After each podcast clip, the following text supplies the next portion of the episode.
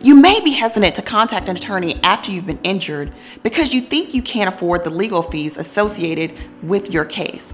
However, at Council and Associates, we take personal injury cases on what's called a contingency fee basis.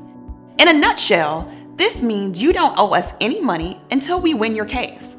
The contingency fee is a percentage of the amount we received on your behalf from the insurance company due to a settlement or after a trial.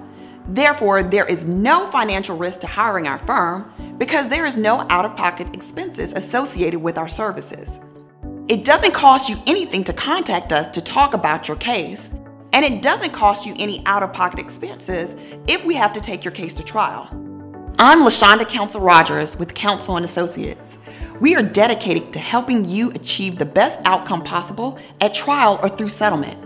For a free confidential consultation or case review, contact us because we fight for our clients because our firm cares.